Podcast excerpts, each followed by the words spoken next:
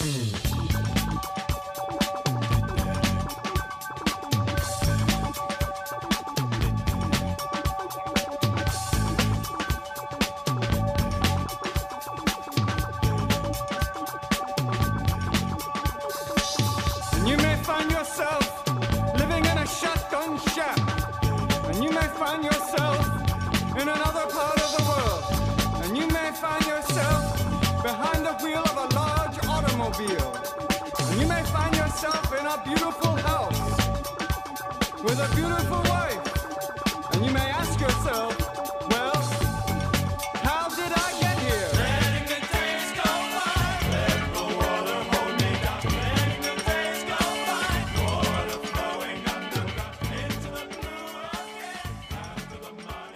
How's it going, everybody? This is Chris. Welcome to episode 138 of X Lapsed, where I'm dealing with some allergies here. Uh, so I'm hoping that I don't sound too stuffy or too snorty, and I hope I don't make any disgusting noises that uh, hinder your enjoyment or not gagging through the uh, the program today. Uh, it's it's really bad this time of year. I apologize if uh, if that's apparent. I'm gonna hope that it's not, but uh, figure I might as well address it before I just start going into it.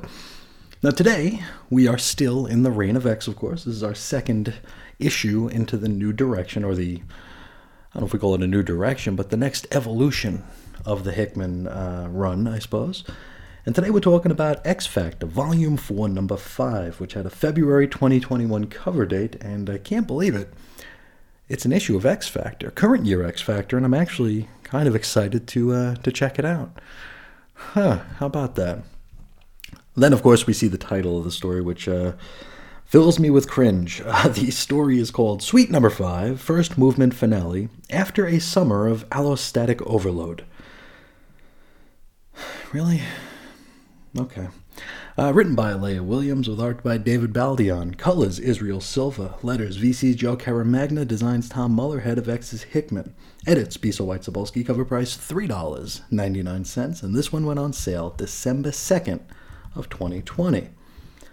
Now we pick up right near where we left off two issues ago, because this book was swept into the X of Tens event just like everything else. And here we see X Factor delivering proof of death for the Academy X era New Mutant Wind Dancer. Now, if you recall, she was the whole reason that we spent what felt like 15 issues in Mojo World. Uh, and so, uh, we go into the story here. We're on the set of Adam X's Hot Seat, a popular streaming program on Mojo World's Headshot TV. And I, uh, I wonder how this will affect what's going to be revealed about him in the new X Men Legends series.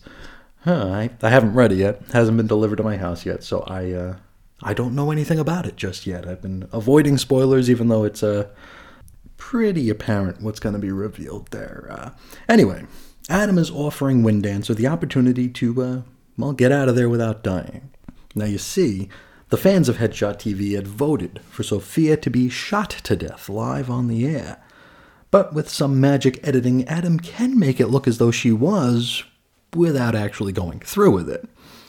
Sophia is steadfast that she actually does want to go through with it, and so she does. Bada bing, bada boom, shot in the head, she is dead.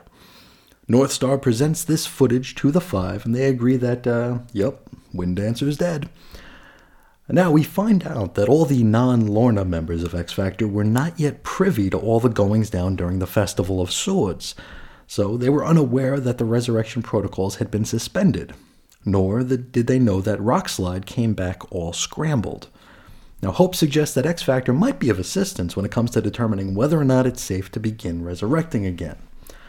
From here, we get our roll call and cred spread. Remember, this is Reign of X, so we don't need three pages for this anymore, we just need two. So our roll call is Egg, Elixir, Hope, Tempest, Proteus, North Star, Prodigy, Prestige, Eyeboy, Polaris, Daken, Daken, Aurora with the Roll Eyes, and Rockslide. Back to comics and over to the hatchery. It's the next day, and we pop in on a chat between Elixir and Prodigy, who themselves are Academy X era mutants.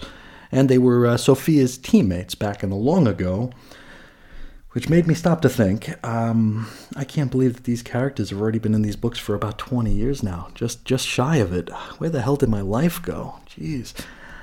Uh, from here, we jump over to the rest of X Factor. Now, Rachel attempts to use her chrono skimming powers on Rockslide, which is to say, she's digging around in his memories to find out a bit more about him and hopefully attempt to un- undo some of the problematic resurrection scrambling. And so, that's what she does. Only it's not too long a trip. You see, Rockslide's entire story starts with his very recent resurrection. Now, the whiplash from the revelation causes Rachel to be sent flying and slamming into a wall. It's like she was in position and stopped short and just went flying. Rachel concludes that the fella is basically a newborn, to which Eye-Boy rushes in to hug him and wish him a happy birthday, which makes me want to poke out each and every eye on his body. Now, we'll talk a bit about this wonky Rockslide in a bit, but this sort of kind of contradicts the original Otherworld resurrection theory and uh, what what Professor X had said uh, back in X Factor number four, uh, part two of X of Tens. But we'll talk about that later. Now, as we're ready to have Sophia pop out of her egg, we see Proteus and Hope looking down into another area of the hatchery. There's a woman there, and we'll find out who in just a moment, but she's been lingering but will not attend this unhatching, and so they decide to begin without her. Bada bing, Sophia pops out of her egg and immediately sets to soaring through the skies. And we're told that this is how many of the formerly flying mutants celebrate their rebirths by flying, taken to the skies. This was seen when uh, Icarus and uh, what's her face, Arrow, came back, the uh, Guthrie kids. And we actually saw Arrow's rebirthing after the events of the Crucible in X Men number 7, which feels like something we read like a hundred years ago. But uh, we're actually going to talk a bit more about the Crucible today, so uh, hold that thought. Now, we find out that Sophia had been depowered before she died, so this is kind of a double rebirth for her. And heck, uh, may just be the reason she agreed to have her brains blown out for the entertainment of the Mojo World masses. Huh. Hmm, we'll talk about that in a bit. Now, we see that Sophia's return was witnessed by a whole bunch of Academy X era kids, many of whom I could have sworn have died maybe twice, uh, though, I mean, look at what we're reading. That's not a big deal anymore.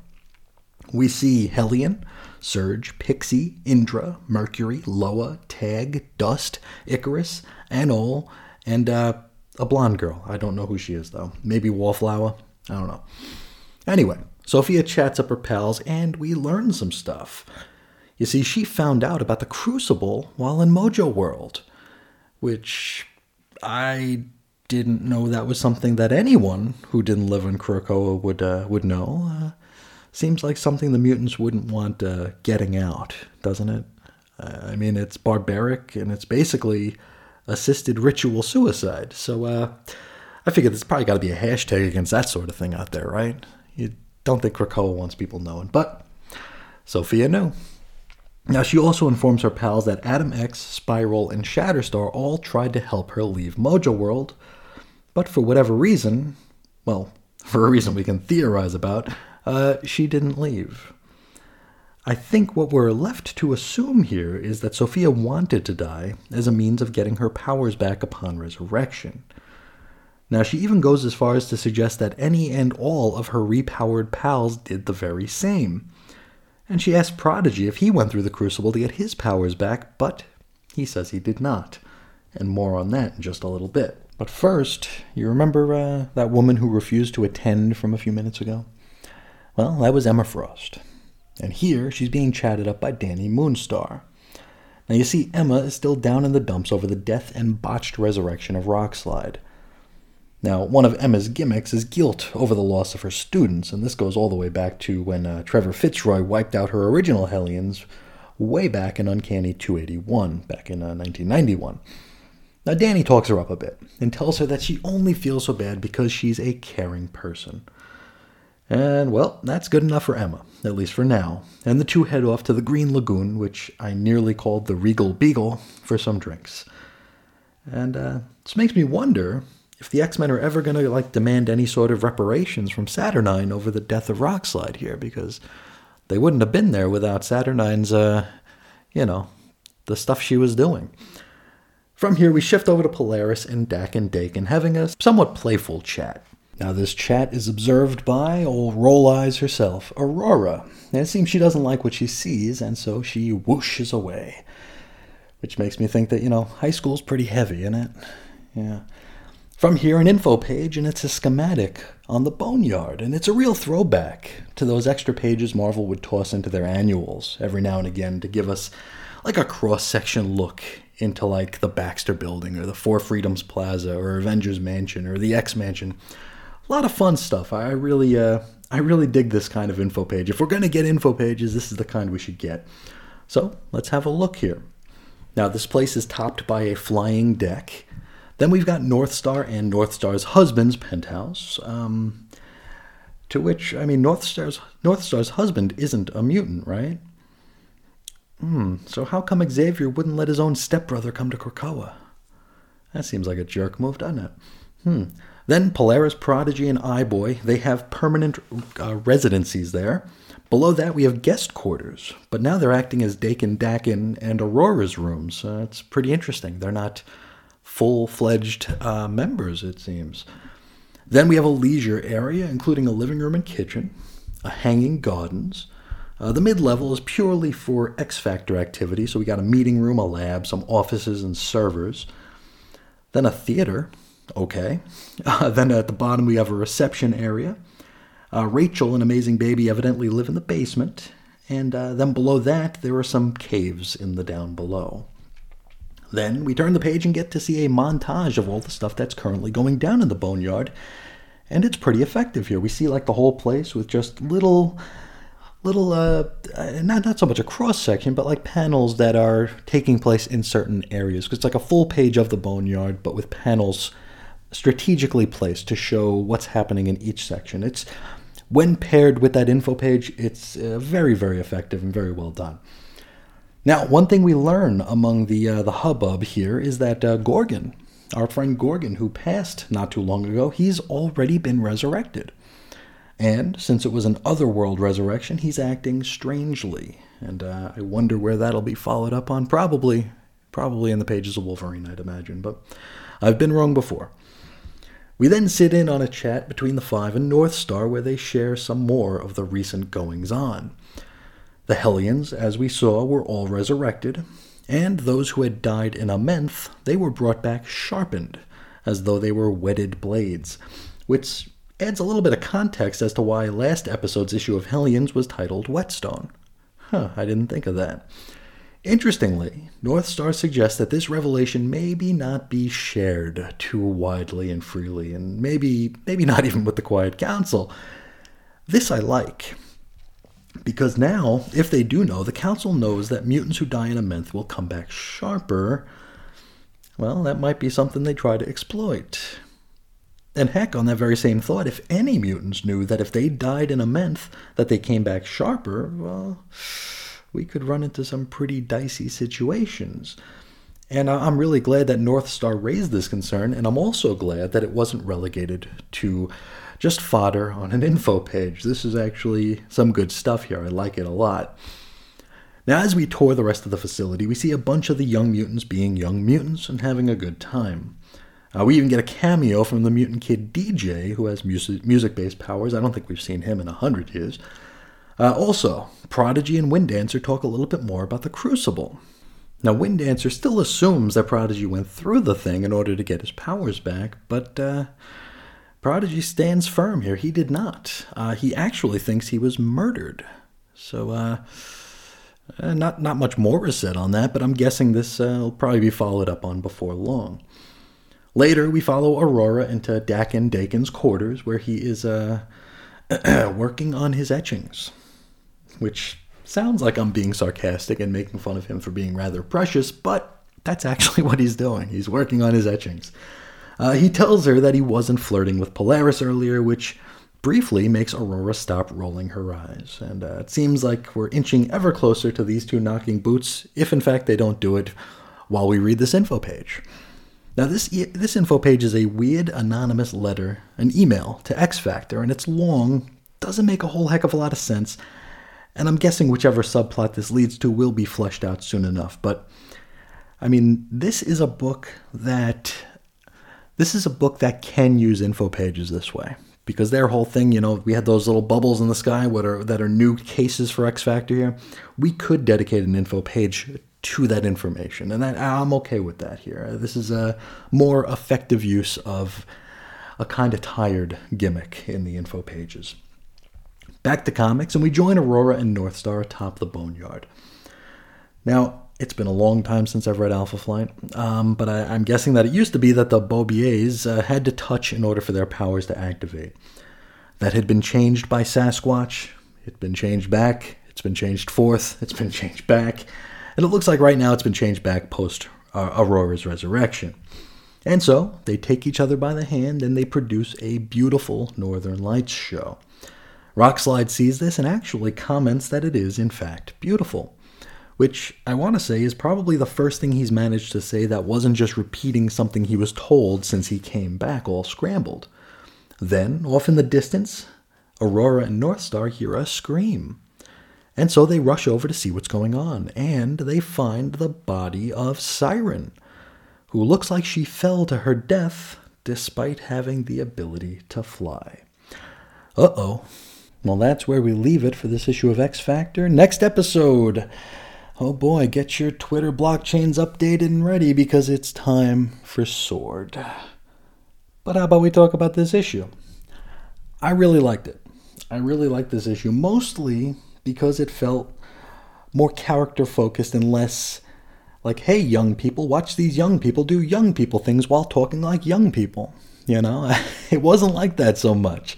Sure, I mean, there were instances of that, but it was more focused on characters and building, uh, really laying foundation. I don't want to say world building since this is part of a shared world here, but they are building for this series and they're making the, they're giving this series a reason to exist and and it's it's coming around. It's coming around. Um, it's a great like you know back to your regularly scheduled programming sort of issue. You know, we get to check in on the status quo. We get some downtime, which is always fun with the X Men. We get to see characters interact. We got to see the Academy X kids all kind of have their little high school reunion sort of situation. And we also seeded a whole bunch of potential subplots for upcoming storylines. All in all, in a way, this is a real throwback to the way comics used to be and ought to be told, right? Um, I'm pleased with it. I'm pleased with it let's talk about a few takeaways here. Um, Rockslide being a newborn. Now, we don't know a whole lot about the, the, the, scrambled resurrections yet. We just have theories that we've been told by the professor, and maybe the five have chimed in. But when Rockslide was brought back, it was theorized on panel that the Otherworld resurrections would be basically a scrambled amalgamation of a bunch of alternate versions of said character. Now, since Otherworld is sort of like a nexus point of realities, it stands to reason that that might be the case.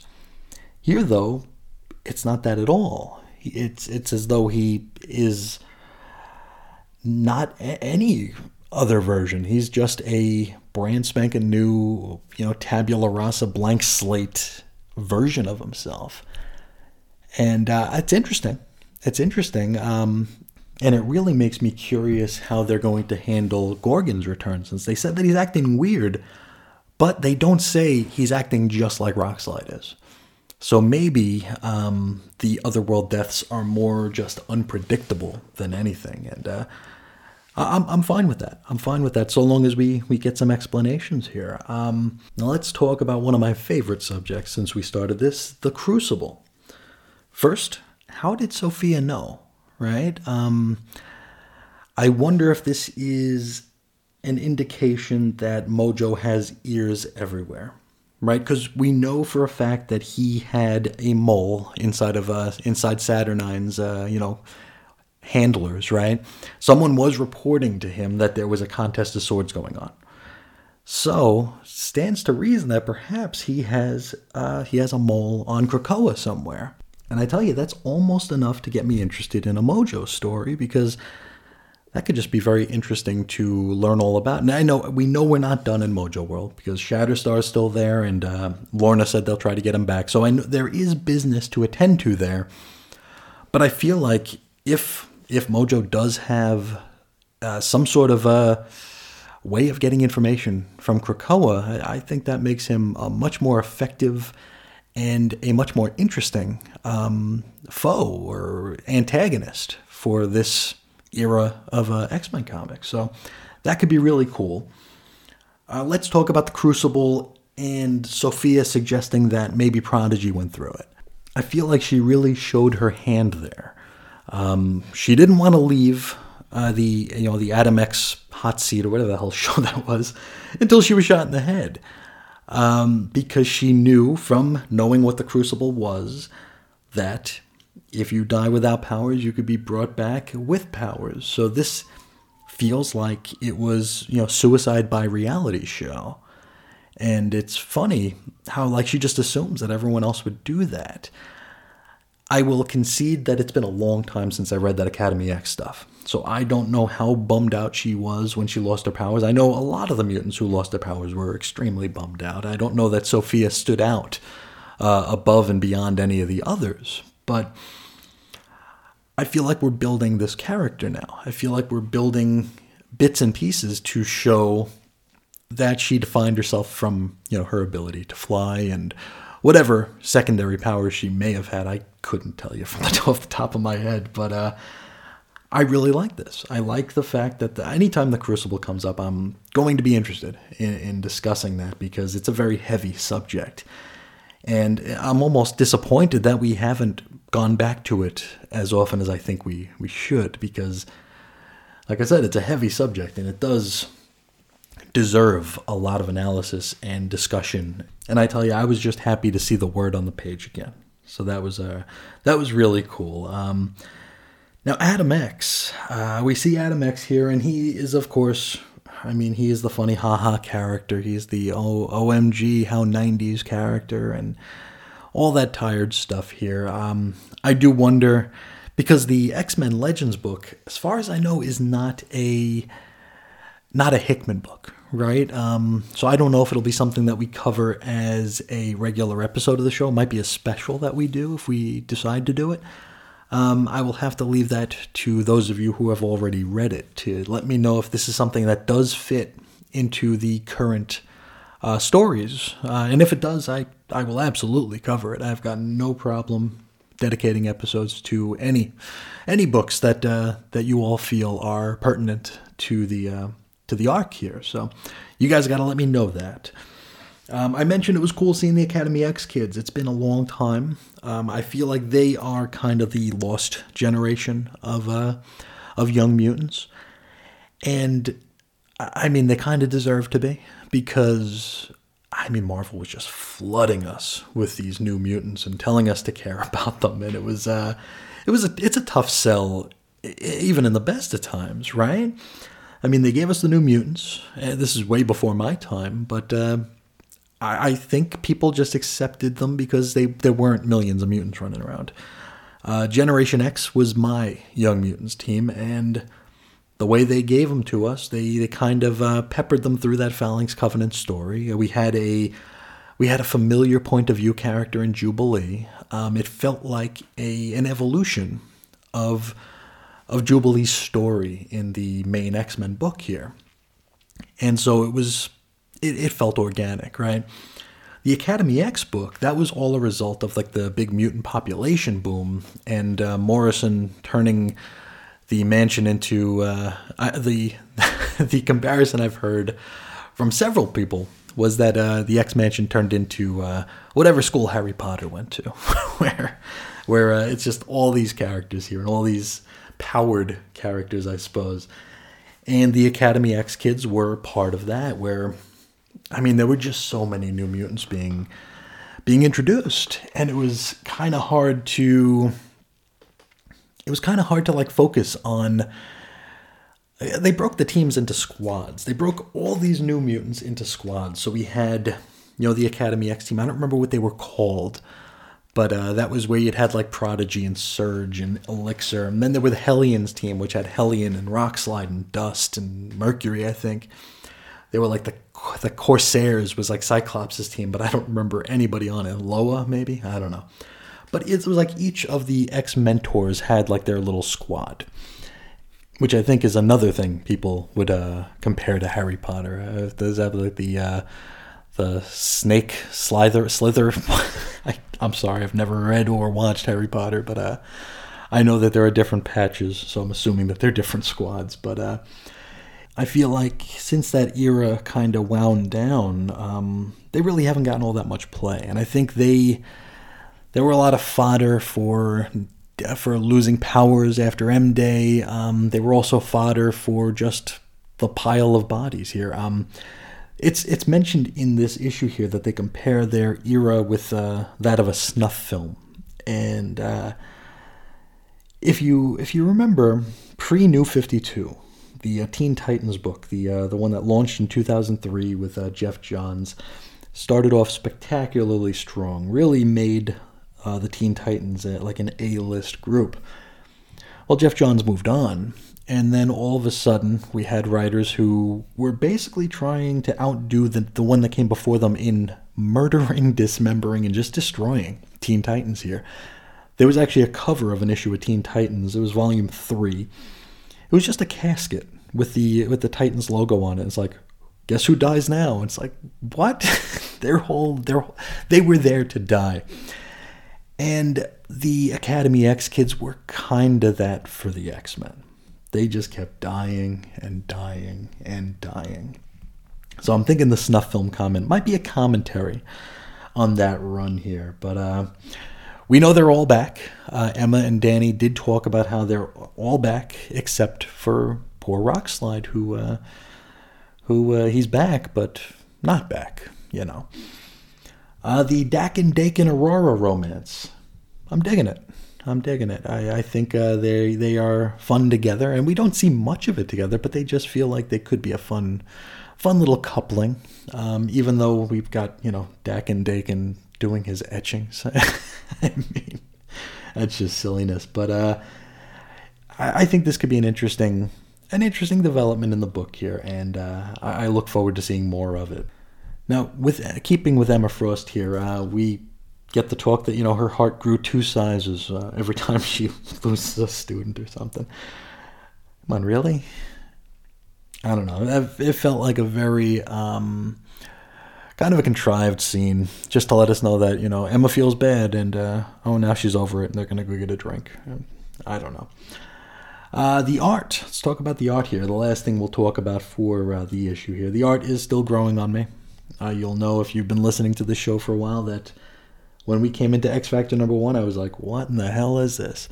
Was not a fan of it, but I do feel now that, uh, and maybe it's because we just did the whole uh, Gwenpool miniseries, but I feel like it really suits the uh, the stories that we're getting here. Um, and even though I've been get, I've been making fun of Aurora and her roll eyes here, I can't deny that it looks good. It's very fitting for her character and the context of uh, the situation, and I mean, it's just it just looks good. It really does look good. But uh, overall, I'm coming around on this series, and I'm very, very happy about that. Uh, when we read, what was it, X Factor number two, I that was a tough one for me. But uh, uh, we've been getting it's been it's been turning around for me, and I've been turning around on it. So uh, really good. If you're not reading X Factor, um, and you're not into the Mojo stuff, I'd I'd recommend maybe checking out this uh, this post X of tens uh, run here to see uh, to see if that's more your speed. If you're not huge into Mojo, but you like the characters, I think you'll I think you'll enjoy this one. Now, speaking of which, let's talk about this. Was the final Dawn of X Wave Two number five? I, can we even call them the Dawn of X Wave Two? I, I guess we can because we'll have to call like uh, Sword and uh, Children of the Atom if that ever comes out. We'll have to call that like Reign of X Wave One. I think. Yeah, we'll worry about that another day. But we got power rankings here, right? Dawn of X, Wave 2, number 5s. Now, the best book out of the Wave 2, number 5s was, well, Hellions, of course. It's like my favorite book on the on the stands right now. Uh, wonderful issue here. This was the first part of the uh, X of Tens crossover where our team decided to go sword swiping, and uh, Sinister got himself talked into going with them, and they traded a horse for uh, passage and uh, and a cape, of course. Uh, but really, really fun issue. Hell of a good time. For number two, and it's close. I'd give this issue of X Factor the uh, the second best Dawn of X Wave Two number five. Had a really good time with it, as uh, is hopefully apparent in my discussion today. Third is Cable. Um, that was the uh, X of Swords uh, sword uh, satellite issue, which, eh, you know. And we wrap it up with Wolverine, because of course we do. Um, so, Dawn of X, Wave 2, number 5. Hellions, X Factor, Cable, and Wolverine. So, agree, disagree? I'd love to hear your thoughts. Please feel free to share your power rankings with me as well. Now, let's hop into the mailbag here. We just got one letter today, and it's from Evan. He's talking about X of Swords Destruction number one, so he is finally out the other end of X of Swords with the rest of us. He says, when I saw Jean's To Me My X Men, I thought, man, Chris is going to love that. I agree. It's been used so much in the Hoxpox Docs era that it's lost its effectiveness. Yes, uh, I I believe I commented on that. It's it's so played out, isn't it? From time to time, I'll talk about you know those things that writers would they really want to write. You know, if it's an X Men book, they want to write in the To Me My X Men. If it's Batman, they want to retell the origin. They want to show the pearls bouncing down Crime Alley as uh, as Joe Chill takes out uh, Thomas and Martha. They want to do that, and every time you do it, it, it only cheapens it. I feel. Um, and, and I don't want to talk about like whether or not something is earned because I mean these are just silly things here that only I worry about. But I agree that it's lost its effectiveness, and I'm glad you agree that it's lost its effectiveness. Uh, Evan continues. I thought the escalating armies worked in the issue, but I also agree that the lack of any real casualties undercut the drama in retrospect. And it's true. And I don't know if we were if we had our expectations set the wrong way, or maybe we filled in the expectations with our own headcanon here, but when we talk about a tournament to the death, to me that sounds like it's gonna come down to one, right? it's going to come down to one, and there's going to be a lot of death. And uh, there really wasn't. There really wasn't. And uh, I mean, the armies are here. We have the X Men coming in. We have Jubilee coming in with the Green Priestesses. We have the Amenth demons, and nobody's dying. Uh, you know, the demons are going away, but I mean, how how how much can you kill a demon? I don't know.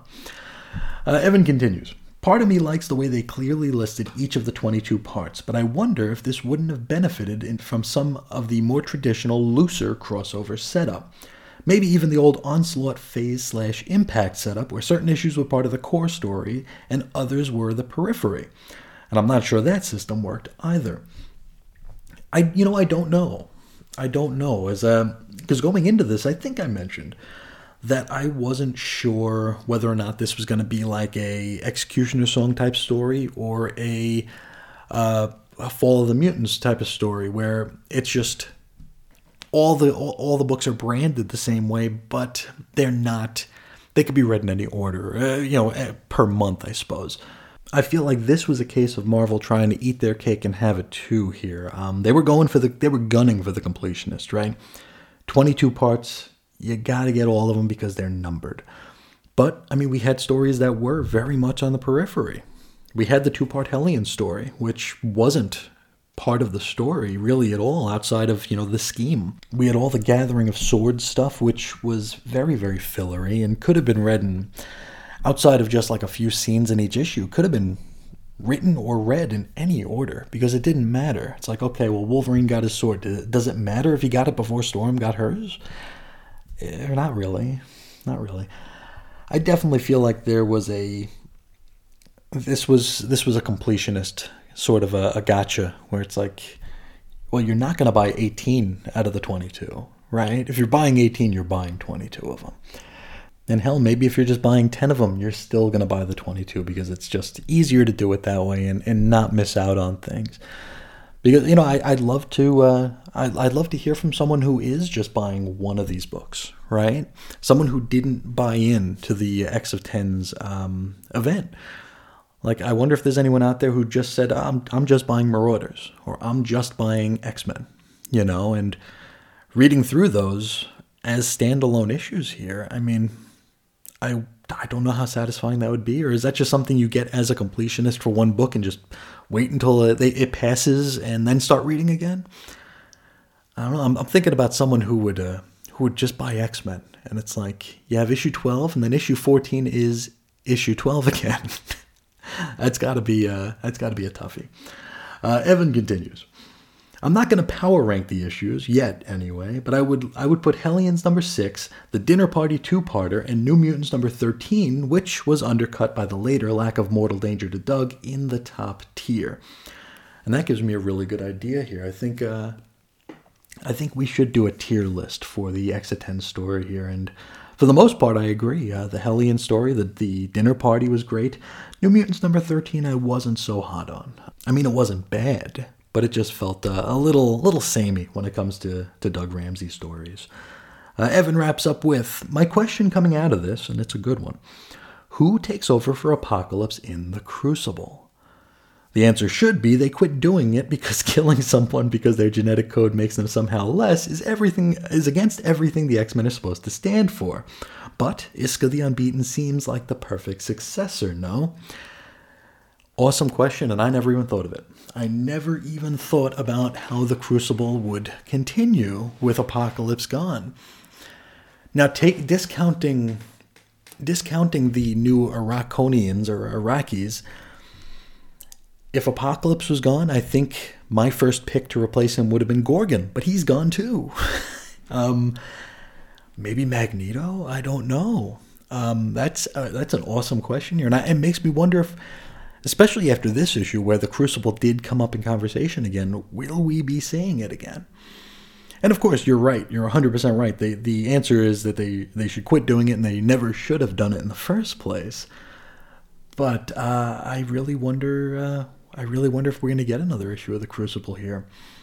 I know that we have the uh, the Way of X, the Nightcrawler uh, focus series here, you got to imagine if he's putting together a mutant religion, as it as it's rumored to be the I guess driving focus of that book.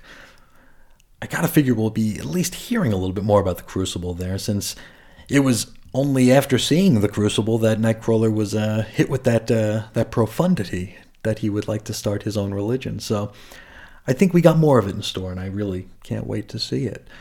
But if we are counting Arakkii or Iraqiconians, um, Isca the Unbeaten is probably the best choice there. Uh, kind of takes the uh, kind of takes all the guesswork out of it because I think one of the questions that we'd asked uh, right after we read the Crucible was, what happens if one of these non-powered mutants actually wins?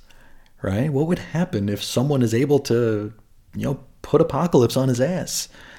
And uh, well, with Isca, her whole gimmick is that she can't be beat. She always wins. So that kind of takes any sort of ambiguity out of it. So she would definitely be the uh, be the best choice to replace Apocalypse. And now after saying that, I only hope I kind of hope that they they do that. I kind of hope that they do that. That could be a very interesting uh, little wrinkle there.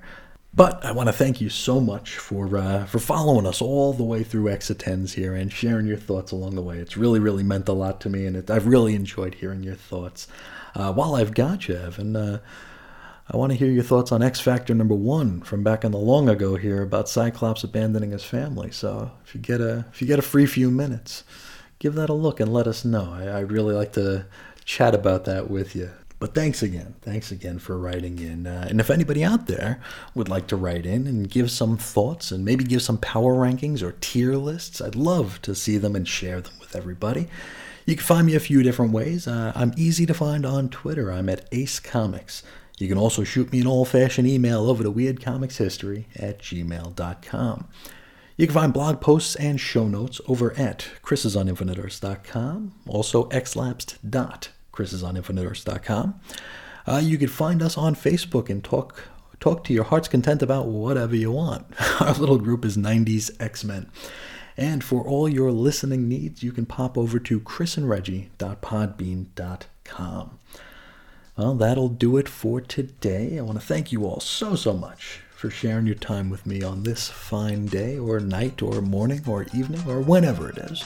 It really, really means the world to me. And uh, until next time, as always, I'll talk to you again real soon. See ya.